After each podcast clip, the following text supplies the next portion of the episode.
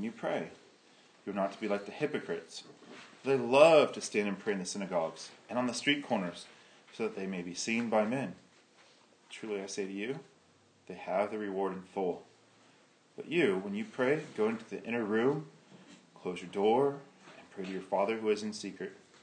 And your Father who sees what is done in secret will reward you. And when you're praying, do not use meaningless reputa- rep- repetition as the Gentiles do, for they suppose that they will be heard for their many words. So do not be like them, for your Father knows what you need before you ask Him. Pray then in this way Our Father who is in heaven, hallowed be your name. Your kingdom come, your will be done, on earth as it is in heaven. Give us this day our daily bread, and forgive us our debts, as we also have forgiven our debtors. And do not lead us into temptation, but deliver us from evil. For yours is the kingdom, and the power, and the glory forever. Amen. For if you forgive others of their transgressions, your heavenly Father will also forgive you. But if you do not forgive others, then your Father will not forgive your transgressions. Whenever you fast, do not put on a gloomy face as the hypocrites do, for they neglect their appearance, so that they will be noticed by men when they are fasting. And truly I say to you, they have the reward in full. But you, when you fast, anoint your head and wash your face, so that your fasting will not be noticed by men, but by your Father who is in secret. And your Father who sees what is done in secret, he will reward you.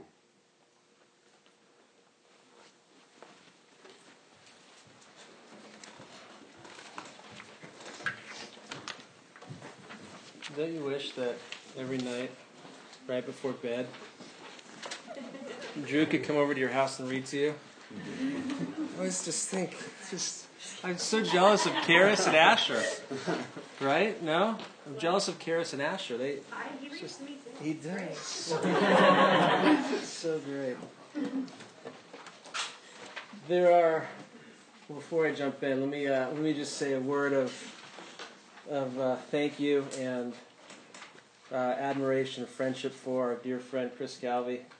His last Friday night among us. I know he hasn't been here a long time, but he's moving to Hawaii in a couple weeks, and uh, I'll be the only one that sees him from that point forward.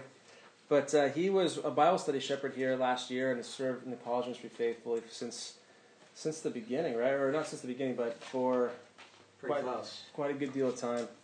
So I, I just watched you up there on Sunday morning this last week and was praying for you and thanking the Lord for how He's grown you, watching you um, go from a, a little guy who had written a paper on why you should wear a suit to church every Sunday, position paper, to, uh, to actually becoming a humble man of God, serves Him, loves Him, and uh, man, you are you are one of the most faithful guys I know, and uh, I am.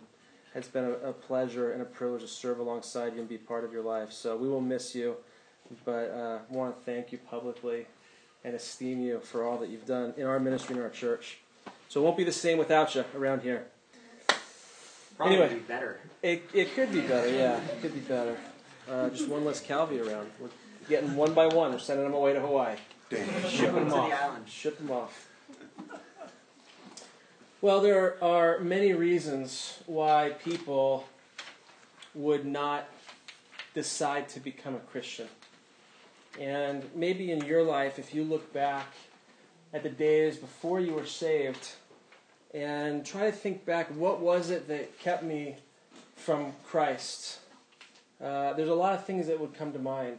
For some of you, it's too early to even remember a life without Jesus in that sense. For some, it was just a hard heart that was so in love with your sin, or maybe a lack of having heard of the gospel of Jesus Christ, the good news that, that there is a God, that we are sinners, that He sent a solution to our sin in the, in the form of His Son, Christ, who lived perfectly, died on our behalf and in our place, rose again, thus conquering death, and has given us His life and freedom from our sin. That's the story of Christianity. Maybe you've never heard that before. I suppose there are a myriad of reasons, but I found an article that said there are three main reasons that people give when asked why they are reluctant to become a Christian. I just want to give them to you tonight. We're going to talk about the third one. The first one is this. It's I would say it's the problem of evil. The problem of evil. Trying to answer the question, why does God allow so much pain and suffering in this world? Right? It's a difficult question even for Christians to answer. If God is good, and this is the premise, if God is good and he's loving and he's wise, and if God, God is also at the same time all powerful and in control of all that happens, then why does a good, loving, wise God allow such difficulty in people's lives?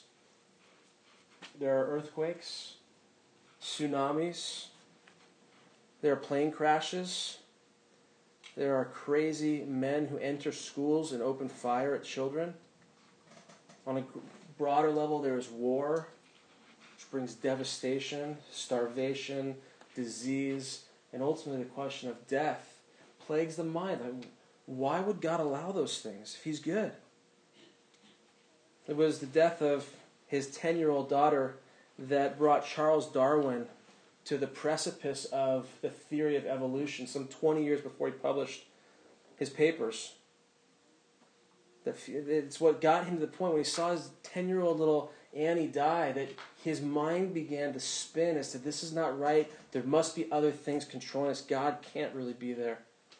The scientist and atheist Richard Dawkins explains a world without God by saying, quote, in a universe of electrons and selfish genes, blind physical forces, forces and genetic replication, some people are going to get hurt, and other people are going to get lucky. And you won't find any rhyme or any reason in it, nor any justice. The universe that we observe has precisely the properties we should expect if there is no design, no purpose, no evil, no good, nothing but blind, pitiless indifference.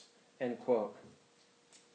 And, and this is the issue that many, and I would say the bone that many choke over in coming to God. I look around the world and it's not getting better, it's getting worse. Why would God allow this to happen? and that, like a mailman chasing or a dog chasing a mailman, leads to the second one, which would be unanswered prayer.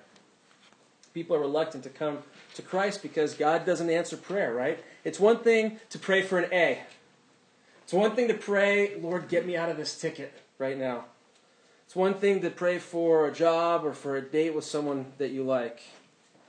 It is a completely different thing to pray for a loved one who is serving our country in Afghanistan, only to find out that a landmine went off or a sniper um, fired a, a, a gun and killed them in action. Or it's another thing to pray for someone who has cancer or some other terrible disease, praying with all of your might, with all of your vigor uh, for, for healing, or for that sick family member to be made well, only to have their condition worsen.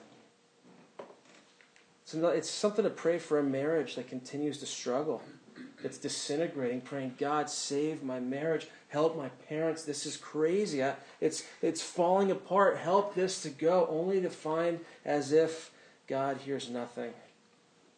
So the thing is, if God hears everything and nothing escapes his notice, which is what the Bible says, and if he does care for his children, if he is good, loving, and wise, like we already said, if he is the great shepherd and the great physician, then why does he choose not to answer those requests? Right? That's tough. Brought one man to ask this question Is prayer just a sanctified way of talking to myself? Is there even a God out there listening? Those are, those are difficult things to grapple with, and I bet some of you have worked through those issues. You kind of have to to come to Christ if you're a thinking person, right? To work through the realities that we see around us and not just ignore them and say, well, it's Christian bliss. Give me my cup of Starbucks and I'm heading off to church on Sunday at 10 o'clock. Well, there's a third one, and I think this is, well, this is obviously, like I said, where we'll spend our time tonight. It's that the church is full of hypocrites. You hear this all the time. Well, I don't want to go there. Christians are hypocrites. You say one thing and do something completely different. And this is the thing that turns most people away from Christianity. It's not the religion, it's not about Jesus, it's other Christians, right? Church is full of people who profess Christ, and I, by the way, I should use the word Christian in parentheses there. Of course. But church is full of people who profess Christ with their mouths but deny him with, with their lives. They wear and tote the badge of Christian. Of course, I'm a Christian, right? I live in America. I go to church some Sundays. I even have a Bible. I'm hoping that God is going to, you know, see that, and I'm not going to spend eternity in hell. It's my ticket out. But the faith is only skin deep, and their relationship with God is more of kind of a sense of obligation and duty than really a relationship. One Hindu man said this quote, if this conversation you speak about is truly supernatural, excuse me, if this conversion you speak about is truly supernatural, then why is it not more evident in the lives of so many Christians that I know? End quote. If God really works in people's lives, then why isn't that transformation there in a lot of people? It seems like a lot of people that call themselves Christians and live just like everybody else. And I would agree that it's hard to argue with that right? Churches in our city are packed on Sunday mornings. People dress nicely. They say their warm hellos. They talk in their best Christian lingo. They sing their songs. They raise their hands. They throw some money in the basket when it goes by. But then they leave. And they cut people off on the road. And they give the one finger salute.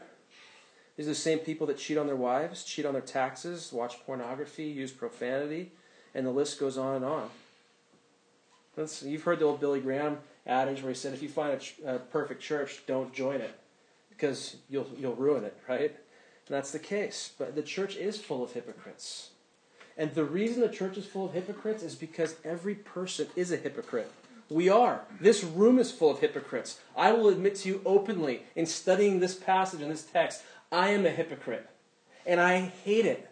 But it's so deeply ingrained in who I am and my desire to please other people, which we'll look at in a little bit, which is really just a desire to see myself lifted up. But we are hypocrites. And too often we focus, focus on our spiritual performance and what others think about us more than on pleasing God. Our audience becomes the people around us and not on our Heavenly Father. At the very heart of it, hypocrisy then is a man centered religion. It is its own religion that seeks to impress others but ignores God. Have you struggled with hypocrisy, with self righteousness before? Do you struggle with it now? We could call it man pleasing. We could call it, like I said, self righteousness. Call it lip service or Pharisaism. If you're not sure if this is an issue for you or you're kind of tuned out already, let me identify some areas for you to evaluate and see if we can move this along. Do you ever come to Friday nights or go to Radix or even a Sunday morning because it's expected of you? Because somebody's going to ask you why you weren't there and, and you, want, you don't want them to think, well, I just didn't really want to go, right? Do you ever read your Bible just so you can say, I did it, or check it off your lists? Do you take sermon notes because you really intend to look at them and use them?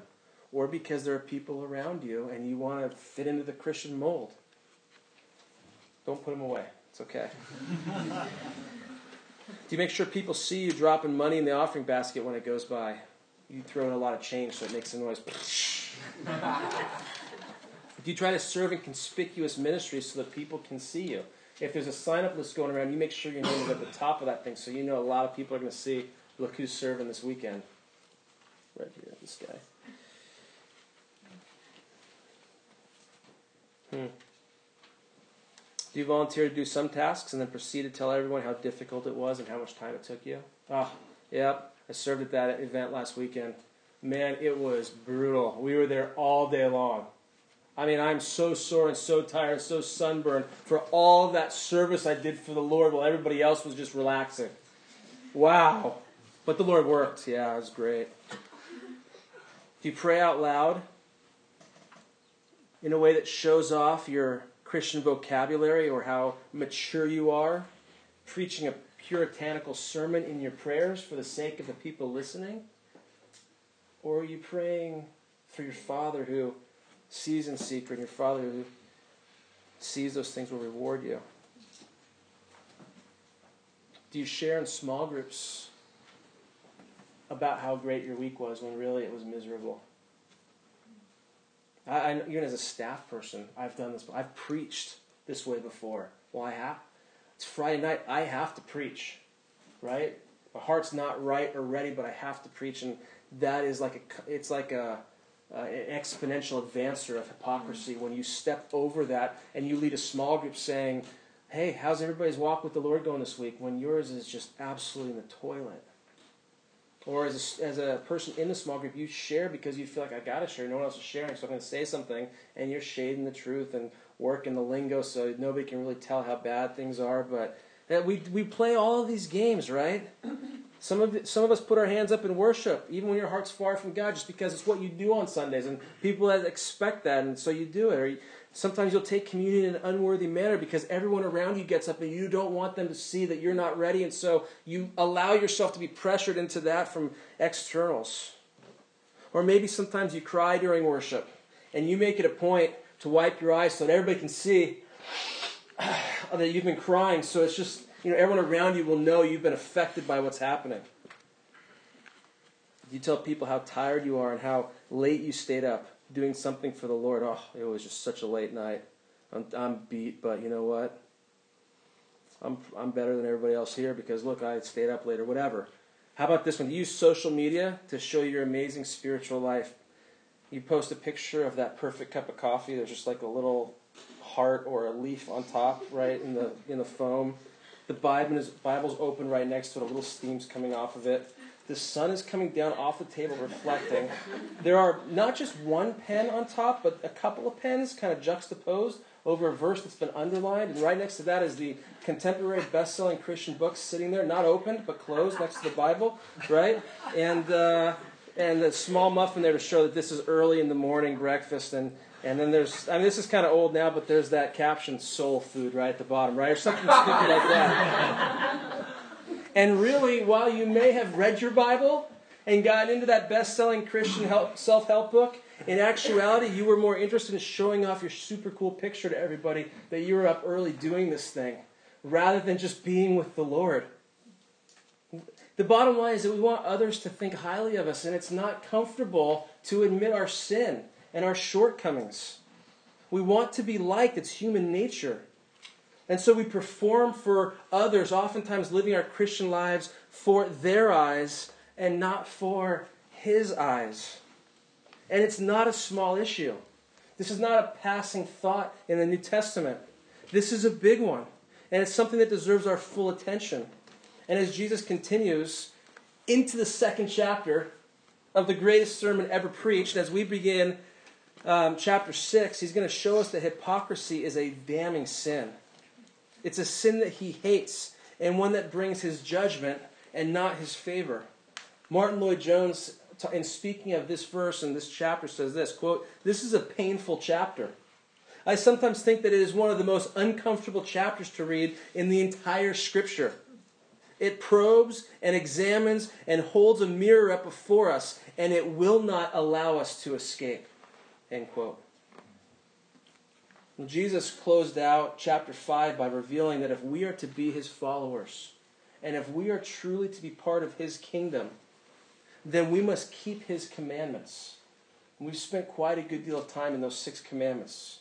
We remember do not hate, do not lust, do not divorce, do not make false vows, do not take revenge, and, and we saw last time love your enemies.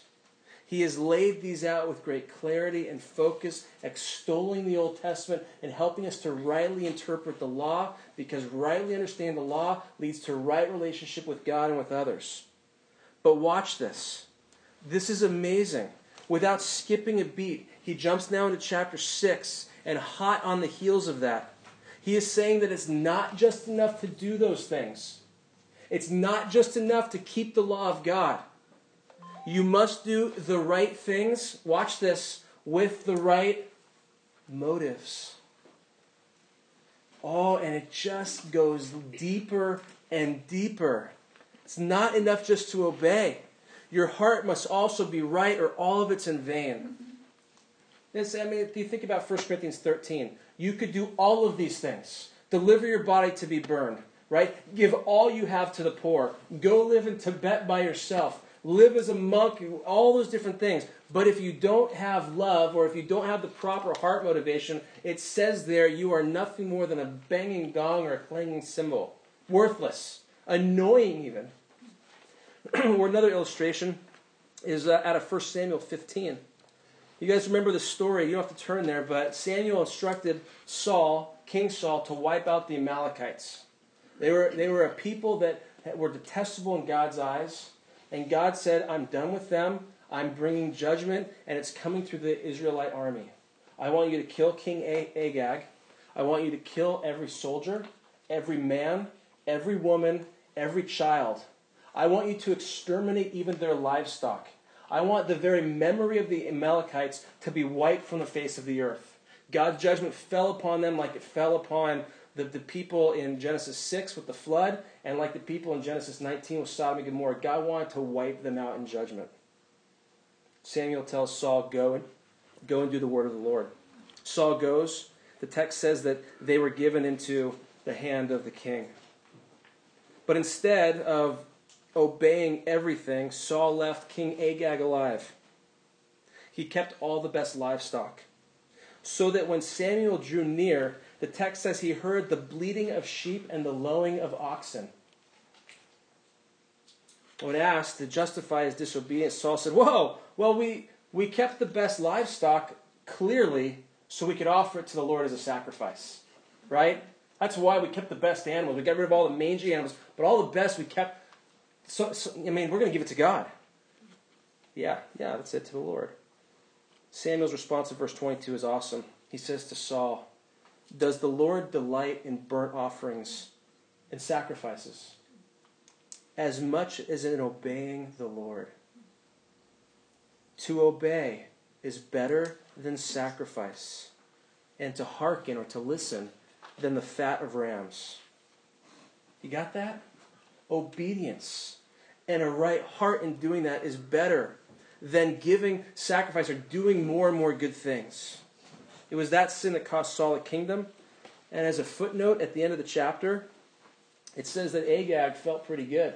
He was locked up. He's like, well, the text actually says the bitterness of death had passed him. He thought, I'm going to be okay. But then Samuel summons him, and he, he came cheerfully, thinking he was spared. But then it says that Samuel took Agag, and he took a sword, and he hacked him to pieces before the Lord. Which has nothing to do with this, but it's just really cool. But the point coming back to Matthew 6 is that obedience from a wrong heart is disobedience. Do you get that? Obedience from a wrong heart is disobedience. Same thing I say to Zoe and Haley all the time. You need to obey daddy, but not just doing it. You need to obey with a happy heart. Happy heart. I tell Leslie the same thing sometimes happy heart. Obedience from a wrong heart is disobedience. Now, there's a perfect comparison between 5.16, chapter 5, verse 16, and chapter 6, verse 1. So you guys are in the text, right? So look at 5.16. And this is an interesting question. It says this. Jesus says there, let your light shine before men. In a place that men live so men can see you, right? And, and live in such a way that they will see your good works and glorify your Father who is in heaven. So here we're instructed to live a life that intentionally causes others to look into our life and notice our good deeds. But then look at 6 1. Okay. 20 verses later. Beware. Beware of practicing your righteousness before men. Beware of living your life and doing these good deeds before men. To be noticed by them, he says. Otherwise, you have no reward with your Father who is in heaven. Now, at first, this appears to be a contradiction, right? Am I supposed to let people look at my life, or am I not supposed to let people look at my life? He's saying, be careful and beware in 6 1. But the contradiction is easily explained when we look at the motive behind the act. God always cares about the heart more than it would seem the action. 516, what is the motivation? Do your good deeds so that they will what? They will glorify your Father in heaven. The, the purpose of the Christian and the desire of the Christian is to see God honored. But look at 6 1. The motivation there is what? To be what? To be noticed by men. It's interesting, isn't it? Do your works. One says so that you'll be glorified, and the other says so that God will be glorified. And in the text before us tonight, Jesus lays out a strong warning about seeking to glorify yourself in your life versus putting God on display in your life. It's a strong warning about hypocrisy. And we're not going to get far tonight. In fact, the introduction is the message, okay? Um, more or less. And we're going to come back next week and hammer out verses 2 through 18. So just bear with me. And actually, while I'm explaining this, we're going to take the Lord's Prayer and pull it aside. I'll explain this a little bit at the end and handle that after so we can actually spend some time looking at prayer. But, uh, but before we get started, let me give you a little bit more on hypocrisy. It's going to be, again, a long introduction, so bear with me. Officially defining hypocrisy, we would say this, and this is how Jesus talked about it in Matthew 23. Hypocrisy is to say one thing and do another. And I looked up all sorts of fancy definitions. That's really the easiest way to say it. To say one thing and do another, or to hold somebody to a higher standard than what you live yourself. C.S. Lewis said it this way quote, We consciously or subconsciously put forward a better image of ourselves than really exists. The outward appearance of our character and the inner reality do not match. End quote. That's true, I think. Um, the word hypocrite is mentioned in verse 2, verse 5, verse 16, and it's a prominent chapter through, prominent theme throughout this whole chapter. Uh, and if you remember, that word for hypocrite was used in the ancient Greek to speak not of a hypocrite that we would think of, but they use it to refer to a, uh, an actor or a, a, a playwright or, or somebody who would pretend. It was a person who would get up on stage and put on a mask and literally become someone who they were not. That's what the word meant. And we understand this because if you if you go and watch a movie and see what Hollywood has done, everybody on that stage is a hypocrite in the, in the sense of this word, right? They're, they are acting something that's not legitimate in their lives. So, two examples of this, of, of really good hypocrites or really good actors. The first is a guy named Russell Crowe. You might remember he made a movie in the year 2000 called Gladiator. Just a phenomenal movie, all sorts of, of awards for it. We see him as a hero that's larger than life. He is a one man army.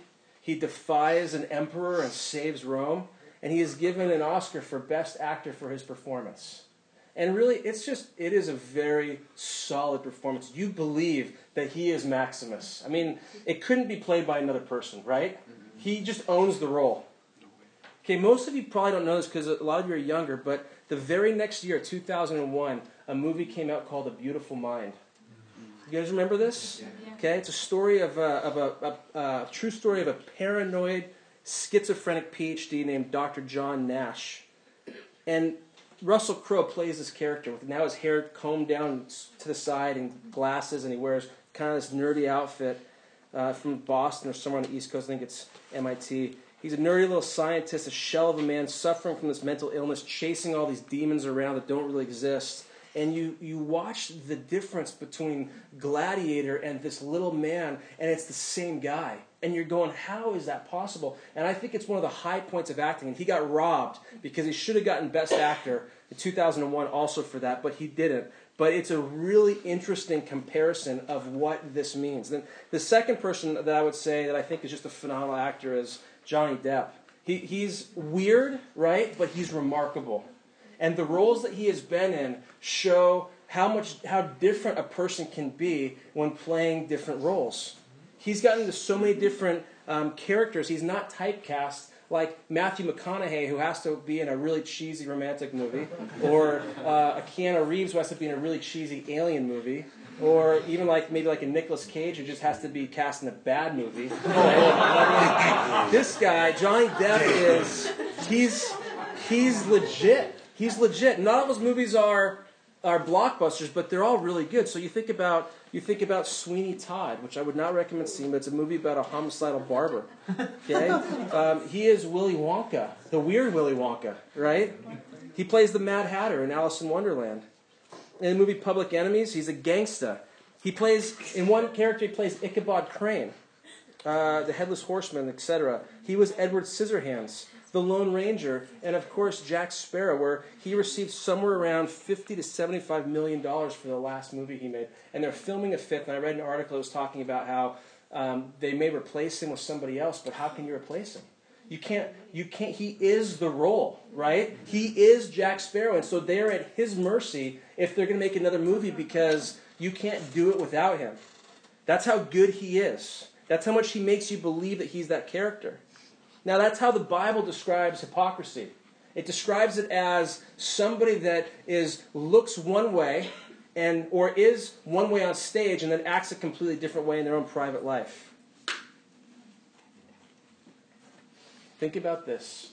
You get on stage every morning when you walk, wake up, and go out into the world. Your parents and your roommates and your spouses know the real you. Right? That's the person at home. You go out there and you put on that face and that smile. You come in this room, nobody knows what you're really carrying behind that smile. And the bottom line is that is the actor in you. Oh, yeah, everything's great. And you're crumbling, right?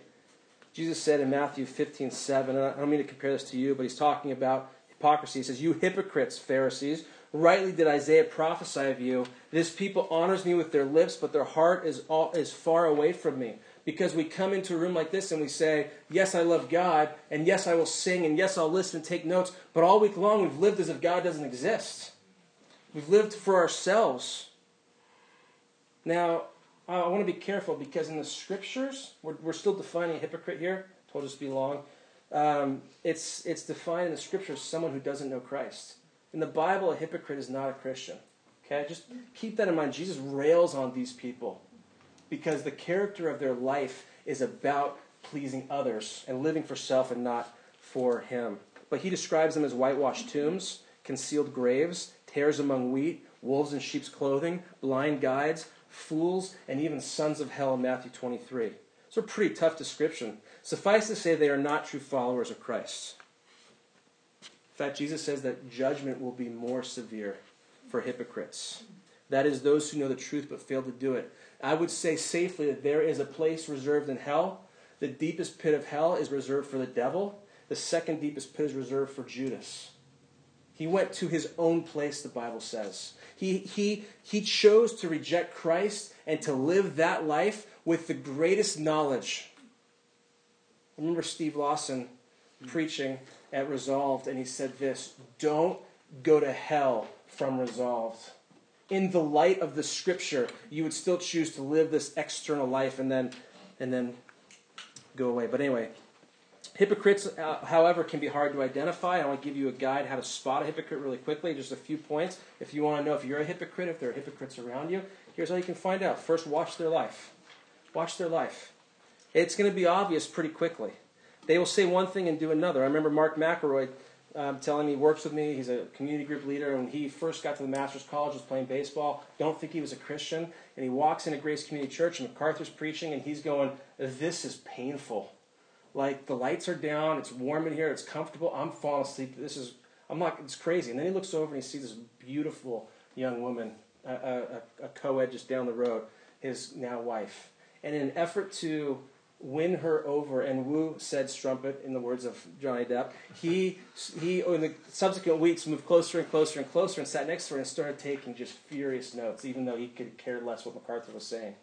That's hypocrisy, right? You watch his life on one avenue, he doesn't care, but he's doing something to impress her. And it worked, but he got saved and everything worked out okay. so, watch their life. Jesus said in Matthew 7, You will know the tree by its fruit. A good tree bears good fruit, a bad tree bears bad fruit. It's all there. Watch their life, it'll be clear. Second, hypocrites live for the approval of others. You watch them. You watch them follow people and maneuver themselves and play politics and try to put themselves in a position to talk to certain people and, and avoid other people because they want to try to rise up some social ladder. They have an appetite to look good before others. Jesus said in John 12 43, they love the approval of men rather than the approval of God. They want their friends or their staff person, their pastor, their boss, their parents, everybody to heap praise upon them. And what appears to be pious and selfless religion is really just a hidden form of pleasing yourself. But the Bible reminds us, and we'll see this, that God is the audience. He is the one who matters and not those around us. Uh, it's hard. Oh, never mind. I'm not going to say that. That doesn't matter. Okay, so the whole point is they live for the approval of others. Next, they find joy in obedience. It, they find no joy in obedience. They find no joy in obedience. Christianity is re- reduced for them to a list of do's and don'ts. I can't drink. I can't party. I can't hang out with those people. I can't have sex. I can't watch R rated movies. This is just miserable. right? It's all about how God limits my freedoms, how God takes away my opportunities, how God denies me of the fun that I want to have. I do the right things because I'm supposed to, because my parents want me to, because I don't want to go to hell. There's no joy. God is a cosmic killjoy who takes away the fun and leaves dull religious people. It's all about obligation and even duty. It's not about love and joy. But 1 John 5 3 says that those who love God, it says this, for this is the love of God. You love God, this is the proof of it, that we will keep his commandments. We'll obey, like we already talked about. Watch this. And his commandments are not burdensome. It's like walking downhill. It's easy. I want to obey because my heart has changed. That's the whole point. There's joy and happiness in that. Ultimately, if there's no joy, then there's no relationship. Next is because they're not broken. I would say hypocrites aren't broken, or hypocrites have hard hearts, either over sin or over the loss. Their hearts are never broken. I just thought I would illustrate this with my little tray full of full of goodies here, so you guys can see this really quickly somehow. So, I'd say this: a Christian that loves Christ is a lot like this stick of butter that when something comes up in your life, an area that needs change, when, when the word is preached and you recognize you don't line up perfectly, the heart that follows hard after God, when you see that and the Spirit of God presses you, it's like, it's just like this, just going straight. Yeah, easy that was, right? Just so easy. Soft heart. It's like the John 3, the wind blows, the Spirit blows through the trees, you don't know where it comes from, where it's going. But when the Spirit touches you, you're willing to move wherever. Right? It's just a soft heart. God, I want to follow you. That's the heart of the Christian. Right? Soft heart, I want to be obedient. And then you move on, and sometimes our hearts aren't aren't that soft, right? And they're more like this pound cake, and, and you need a little bit of a I don't know, I found this in the drawer. You need a little bit of bigger a bigger tool to get through it. So it doesn't go as easy as does through a pat of butter, God needs to get your attention. He needs to speak a little bit louder. And so cutting through that takes a sharper knife, a little more pain, a little more energy, but still not so bad. But when you talk about a hypocrite, you talk about somebody whose heart is stone cold like this rock. The heart has become so enamored with sin and has drifted so far from Christ that it's like this hard rock the messages are preached. The D group leader calls. You read your Bible, but there's really no change. There's nothing going on in your heart. It's just hard. And at some point, if you belong to Him, I'm not going to do this, but God will take the hammer. In Jeremiah, it says that is not, is not my word like a hammer that smashes rock? And He will take this and break your heart. And sometimes that's what it takes for all of us. We've all been there in those times where we need God to sweep through and really get a hold of us. We've all had those times. I don't want to live here, right? That's hypocrisy. It doesn't matter. I'm, I'm living for other people, not for God. My heart is hard. I want to live here, right? With a soft heart where God whispers and I'm ready to change. I'm His man, right? I, I want to have a heart like His. And so, but, but hypocrites are hard hearted. They're not broken over sin, over the lost. And hypocrites don't apply truth. Next, they, if you, and I think this is the last one, yeah, just give them time. If you want to find a hypocrite, just give it time. They will be evident in time. People can put on a show for a while, people can look good for a time, but the true nature will always come out given enough time. It will. That's, that's the situation. 1 John 2.19 says, They went out from us for they were not of us. For if they were really of us, they would have remained with us, but they went out so that it would be shown that they are not all of us. It's a lot of weird things there, but the bottom line is this Christians remain, and Christians are faithful. And those who are hypocrites will eventually say, ah, I'm done. I'm out of here, and they leave. So, long intro. That's a long. That's what. That's how you spot a hypocrite. That's what a hypocrite is. Hope all that's helpful for you as background for these next couple weeks. It's time for a very short message. I've only got seven points. Now, verse 1 says this Beware of practicing your righteousness before men to be noticed by them, otherwise, you have no reward with your Father who is in heaven. Now, I, I, I had eight points, but I cut it down to seven. and uh, and somehow they magically all start with the letter P. So I was a little, I was, I was just, I was inspired being at Shepherd's Conference, all the alliteration of the guys preaching. So I just made this work. So I'm gonna, this will be quick. Point number one in this text. Point number one. Arthur, you're good. Point number one. This is a this is a command given by Christ. This first word, beware of practicing righteousness, is, a, is an imperative. And it comes down, beware of practicing righteousness. Okay, so start your engines. Point number one. This is a powerful command. This is a powerful command. It falls from the lips of the Lord Jesus Christ himself.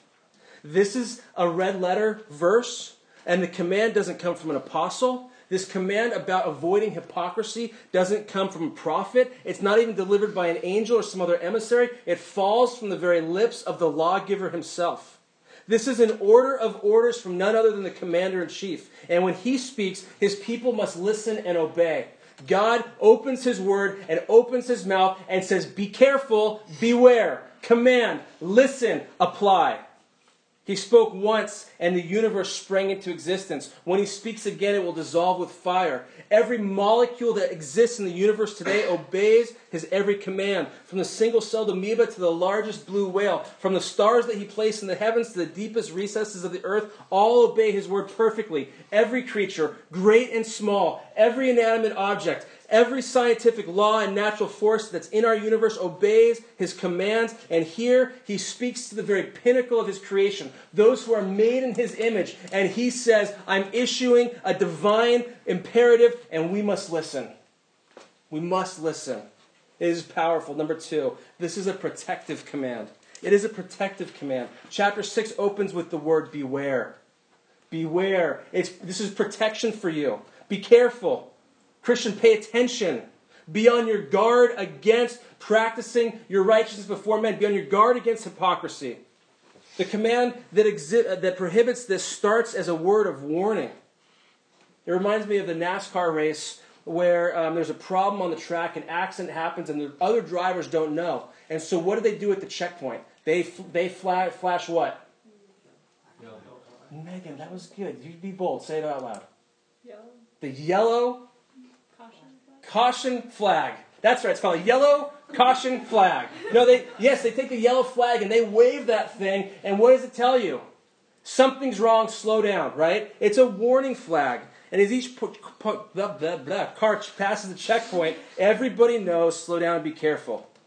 Pay attention. There's something you need to be aware of up ahead. And it's designed to protect the drivers so they don't get into a more complicated problem. Here, Jesus is waving the red, excuse me, the yellow flag. The flag is up, and Jesus is saying, "Okay, caution, be aware. Are you listening? It is a big deal. You need to see this. If you practice your righteousness before men, that is, if you live to please men instead of God, there is a huge damning problem." And up, up, along the turn of your life, if you don't sort this out, there will be a big issue called judgment up ahead. Matthew 23, 24, and speaking of that end point, says, Woe to you, scribes and Pharisees. He, eight different woes to them. He's bringing them down as hypocrites. And he says, For you tithe mint and dill and cumin. They go into their herb garden that they have in their backyards, and they take their herbs out, and they take and cut off 10% of the herbs, and they give those to the church or to the temple.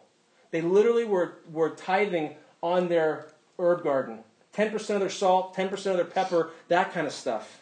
But he says, you're, you're, you're so awesome because you tithe all of this. That's how righteous you are. But it says, But you have neglected the weightier provisions of the law, like justice and mercy and faithfulness. But these are the things you should have done without neglecting the others. You blind guides, you strain out a gnat and swallow a camel. You, you boneheads, there's a camel in your drink and a gnat and so instead of getting the hairy camel out of there, you go and get the oh, get the gnat out, and then you just drink the camel. It's just it's dumb, right? That's what they were doing. So anyway, this is a protective command. Jesus is saying, "Be aware. I'm, I'm speaking to you to help you." Point number three: it's a persistent command. This is a persistent command. This is in the present active imperative in the Greek. That is to say, this is to be practiced continually in your life. There is never a moment where this command won't matter for you, Christian. Hypocrisy was in your life the day you were saved. Hypocrisy is in your life today. And you are to continue to stand your guard, fighting against the sin every day of your Christian life until you stand in glory, perfect before the Lord. There is not a day this side of heaven where you'll be free from the sin. On the contrary, you are to engage in this battle against your flesh, which desires to please men and please yourself and to put God on the shelf. Jesus knows our tendency to do that, so he keeps this right in front of us with this persistent command. Point number four this is a personal command. It's a personal command. I, I, I love this. Jesus brings this imperative to your eyes, my Christian friends. It is, in the words of the text, your righteousness that you are warned about. This is your Father who is in heaven. This is personal. This is directed to you. This is concerned with your soul. It's like somebody telling you, hey, you need to pay attention because somebody is accessing your bank account and spending your money. If you got a warning like that, and not just that somebody accessed Bank of America, right, and that they had gone to somebody else's, no, this is your account. They're taking your money. You need to do something and be concerned. It's personal to you. Jesus is saying, This is your soul, right? This is your future. This is your life. You need to be concerned. And you can't run from this. You can't avoid this. It comes to every Bible toting, every church going, Christian school kid, AWANA loving, homeschool graduating person who memorizes scripture or faithfully attends Bible study. This comes to all of us. Every single person, Jesus says, This is your Father. This is your righteousness. This is your soul. It's a, it's a warning given to people who are religious, people who are spiritual, people who read their Bibles. This is a warning given to people who pray. In the text, he says, When you pray, expected that you do pray. This is the people who do give. This is the people who do fast, which we'll talk about in a couple weeks and figure out. This is the people who do listen to sermons. I mean, they're sitting there listening to Christ preach, right? Just like you're sitting listening to me tonight. The warning, in other words, is to people just like us. Nay, the warning is to us. It is directed at you, it is directed at me. And Christian, you must listen. You must be aware. Jesus speaks to your heart. He is appealing to your soul. He wants your attention on this area of your life. Don't ignore him. Point number five this is a pride crushing command. It is a pride crushing command. That is to say, that your best efforts, the very best that you can do, if you were to do all that you can, like the Pharisees, in your own human effort, it is not enough to please God. In fact, God is not impressed with even your most religious works. He uses the phrase there to practice your righteousness, right? To speak of what we do and how we live. And for most people, the good deeds that they do is their barometer on how well God accepts them or not. Right? The more good you do, the happier God is with you. That's why people give to charity. That's why um, people volunteer their time. This is why Hollywood actors get on their soapboxes to talk about their efforts with fresh water. And I went to this third world country once and when I filmed a movie, and now I'm concerned about these people. And I've got $150 million in the bank, but maybe all of you can give $50 to help these people over there, right? And this is like Leonardo DiCaprio after accepting his Oscar speech for almost freezing to death, stand there and saying, We got a problem with global warming. And I'm the one to tell you, it's like, it's so ridiculous, but th- this is what they do. In an effort to feel better about themselves, they're, they're trying to do good deeds so that, so that people will look at them and say, wow, how great that person is, and ultimately God will accept them. The human heart, in an effort to try to earn favor with God, do good things. That's what a man pleaser does. But when you stop to think about this, all this is a man pleasing is basically your way of having people look back at you and say, wow, that's a really good guy. It's a really good girl. I'm really impressed with them. And ultimately, it fuels your own pride. And here's what it does it doesn't give glory to God, it gives glory to Sean or to Goggles or to whoever else. That's the point. Uh, it's its own hypocrisy. I could say is its own religion. Hypocrisy is idolatry because it puts takes God off the throne and it puts you on the throne. When you practice your righteousness before men, you are saying, Look at how good I am and what I can do. And the pride crushing doctrine of our depravity and our sin says that there's nothing good enough that I can do. My self righteousness, in fact, all of my righteousness, is not enough to please God. It isn't. Even my best deeds are like filthy rags. And I, I need the righteousness of another to fix my problem. And so I think this hits us to say no matter how good you think you are, even if you're as good as the Pharisees, 520 or 521 says that your righteousness must even exceed their efforts to, to please God. That doesn't, just doesn't mm-hmm. happen. In short, our righteousness damns us, and we need Christ's. So that's point number six. This is a plain command. It's a plain command. It's pretty straightforward. There's not a lot here. You don't need to interpret or really explain this, even though I've taken 50 minutes to do so. If you live for the approval of others, you have no reward with God. There it is. If you live for others, God doesn't see you. This is all or nothing. This is one or the other. This is an all in statement. Everything gets pushed across the table. You're either all in pursuing the glory of God, or you're all out keeping that and hoarding that glory for yourself. It's pretty clear, which is why it's so scary that there are people in 721 who get all the way to the judgment seat of Christ and they say, Lord, Lord, look at all we did.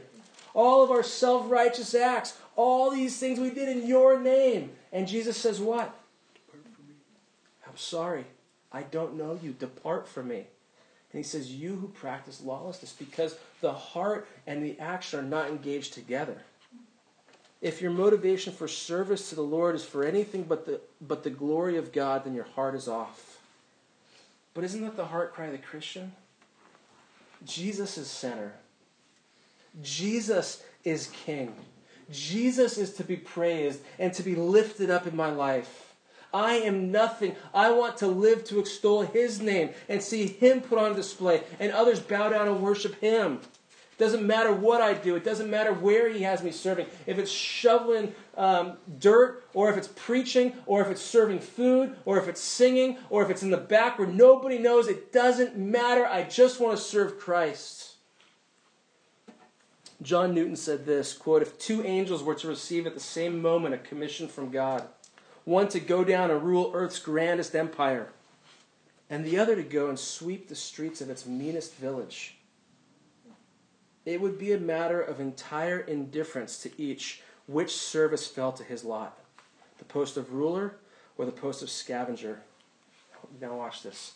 For the joy of the angels lies only in obedience to God's will. And with equal joy, they would lift Lazarus in his rags to Abraham's bosom or be a chariot of fire to carry Elijah home. End quote. The angels get it. Life is about Christ. He is on the throne. He is to be praised. And the command here is simple. It's simple. Live for others and damn your soul. Live for others, live for man, not for the glory of God, and you have no reward with him. That takes us to the final point. This is a profitable command. This is profitable. This verse speaks, and this section speaks of a reward. There is a reward. You and I are built to desire reward. We are driven by reward. Our whole existence is predicated on that fact. You go to work because after you work your 40 hours, you get what? Money. So you can go buy food. And you can have a place to live and clothes and go out with your friends. That's the reward of your work. You go to the gym to get ripped, right? you ask a girl out and court a girl and go through all this effort to get a girlfriend. Why? So you can get married and enjoy the fruit of all of that labor. You plant a vineyard, I don't know if any of you have, but you would, so that you can enjoy its fruits. Here it is. You work for the king so that in the future you can enjoy the rewards in his kingdom.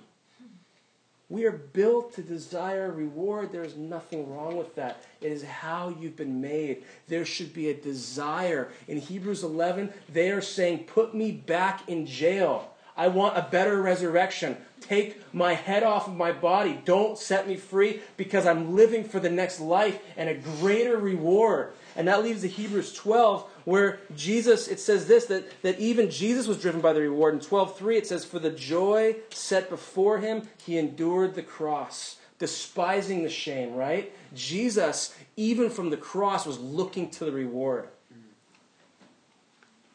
So this command is profitable.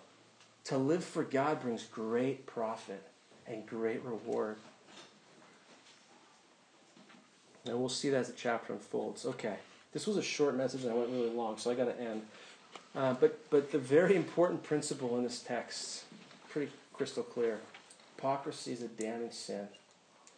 And, and as for us as Christians, we need to evaluate our lives to see if we're living for ourselves or living for God. And what Jesus is going to do in the next 18 verses is lay out three examples by which religious people uh, put their hypocrisy on display and live for others. He starts with giving, he moves on to prayer, and then he talks about fasting.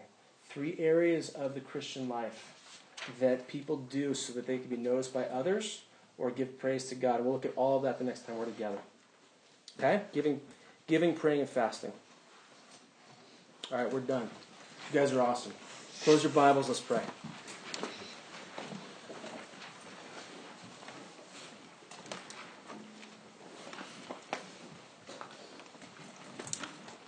With your uh, with your heads bowed, just for a minute, just spend a moment with the Lord. Evaluate where your heart is before Him. Maybe you're like maybe you're like that stick of butter and your heart is soft tonight. Just ask the Lord, is there any small small course corrections that need to happen in your life? Maybe you're like the loaf of bread that needs a little more effort and you've drifted a bit. And tonight I'd encourage you to ask the Lord to draw you back. If you find that your heart is hard like the rock, and that not even these words have penetrated, not even the words talking about hypocrisy have gotten deep into your heart, then you know there's some work that needs to be done between you and God. And I would encourage you to do business with Him and to ask Him, if necessary, to take out the hammer and to crush you so that you can be made soft and right in His presence. We are so thankful, Lord Jesus that you continually chase after us, us men pleasers, us hypocrites. That you went to the cross to buy us back when we were even your enemies. And even as your children, as we still sometimes live in our sin, yet you love us and are faithful to chase us down. And someday we will be in your presence, and you will even give us a reward. We will share in your reward. I don't understand that, but I'm so thankful for it. Lord, I pray that this text would leave no heart untouched. As your Spirit moves, that you would draw us nearer to Christ. It's all because of what Jesus has done that we can even draw into your presence. And thank you for that tonight. It's in his name we pray. Amen.